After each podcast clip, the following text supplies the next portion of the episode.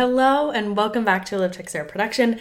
Today we are talking about love. Now, unfortunately, I have seen absolutely so many people go through such toxic and traumatizing relationships for really no good reason. There is no good reason to put ourselves in those positions. There's no good reason to stay. As much as we think we get something out of it, we do not at the end of the day. Um, Today, we're going to talk about love being a drug in both a positive and a negative way.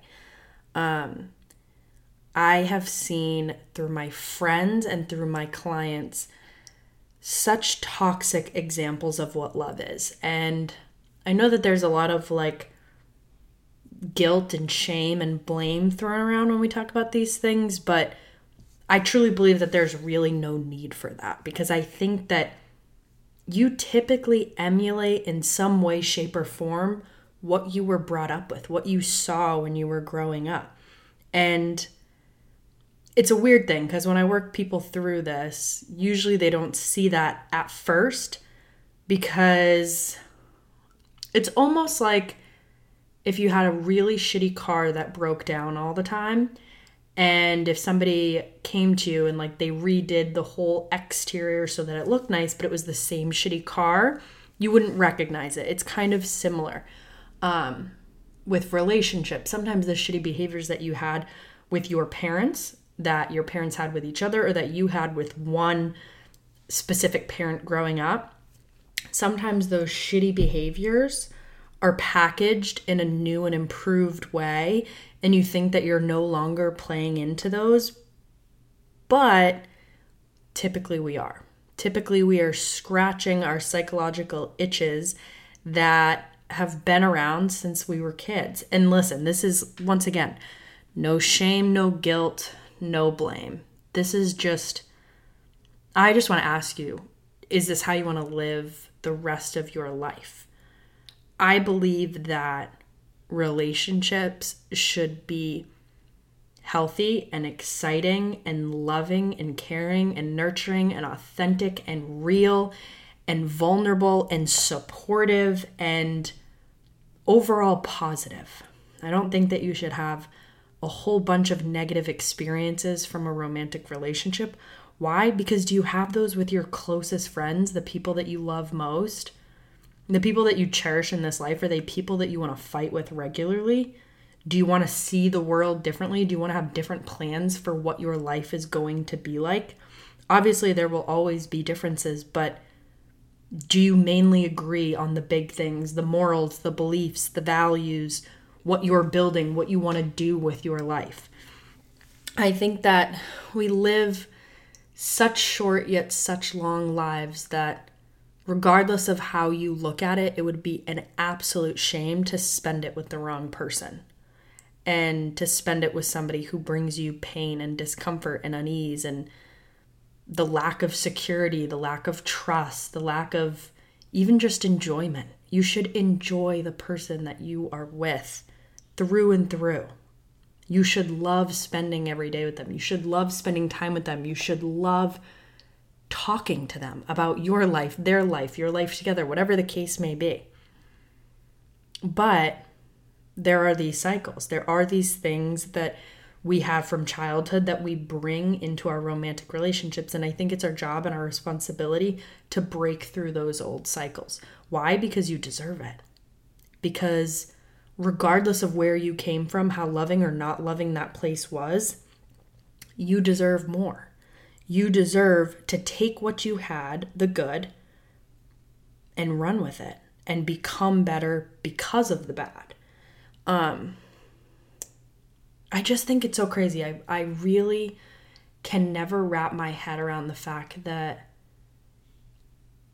typically people will pick one person to spend their life with and they they pick someone who doesn't bring out the best sides in them it's so sad to see. And I have so many friends that have done this, but now I have so many friends that are in such amazing and healthy relationships and I literally couldn't be happier for them. It is like when I tell you guys it is night and day. You will fucking know because I will tell you right now, most relationships are not something to be jealous of. Most relationships are not something that you would wish for if you knew the layers to it. There are few and far between relationships that I look at and I'm like, wow, that is amazing. And I just think that we all deserve that. I think we all deserve to be treated like that. I think we all deserve to treat someone else like that. I think we all deserve to have someone in our lives that is that meaningful and loving and impactful and just the right puzzle to our puzzle piece. Oh my God. I love, if you guys have not watched this, um, there's a comedian, Daniel Sloss, and he, S L O S S, and he has a whole thing on Netflix. So if you just type in his name, there will be a whole thing that comes up, and then watch the jigsaw episode. It like literally, the, I think there's three episodes. I think it's the second episode, and I think it's just called Plain Jigsaw. Maybe one of the best explanations of love that there is. And I won't even go too into detail on like his beliefs, but just listen to me right now. Watch that. I promise you, I tell so many people to watch this, and every single one of them loves them and has like an aha moment. And it's like, oh shit, you're right. This is what it's supposed to be. So 100% go watch that. It's on Netflix. I'd link it below, but I don't know. Uh, I think I can link it below. I'll probably do that. Um, and we'll get back into it. So, this concept that love is a drug, it is both disheartening and also empowering. We have all been there, or we have all seen people there where love is a drug and it is a negative thing. And they cannot put it down, they cannot walk away, they keep going back no matter what is in store. I'm a big believer that in the first three to six months, you will see all of the red flags that you need to with a person. That is enough to walk away. Do yourself a favor, ladies, gentlemen, if there is something that you don't like, if there is something that doesn't mesh well, if there's something that you know is going to be a problem down the line, you do not need any more confirmation. You do not need an explanation. If it is a red flag, is if it is something that absolutely will not work for you, let that be enough to walk away. Because what I am seeing time and time again is the the red flags are ignored. And instead of 3 to 6 months of getting to know someone and then maybe having that pain, that that ending, that sadness, it is 2 to 3 years. It is 3 to 5 years. And now all of a sudden it's I wasted so much time and I have so many traumatic and painful memories from this situation. And a lot of it, unfortunately, could have been avoided. This is the negative part of where love can be a drug.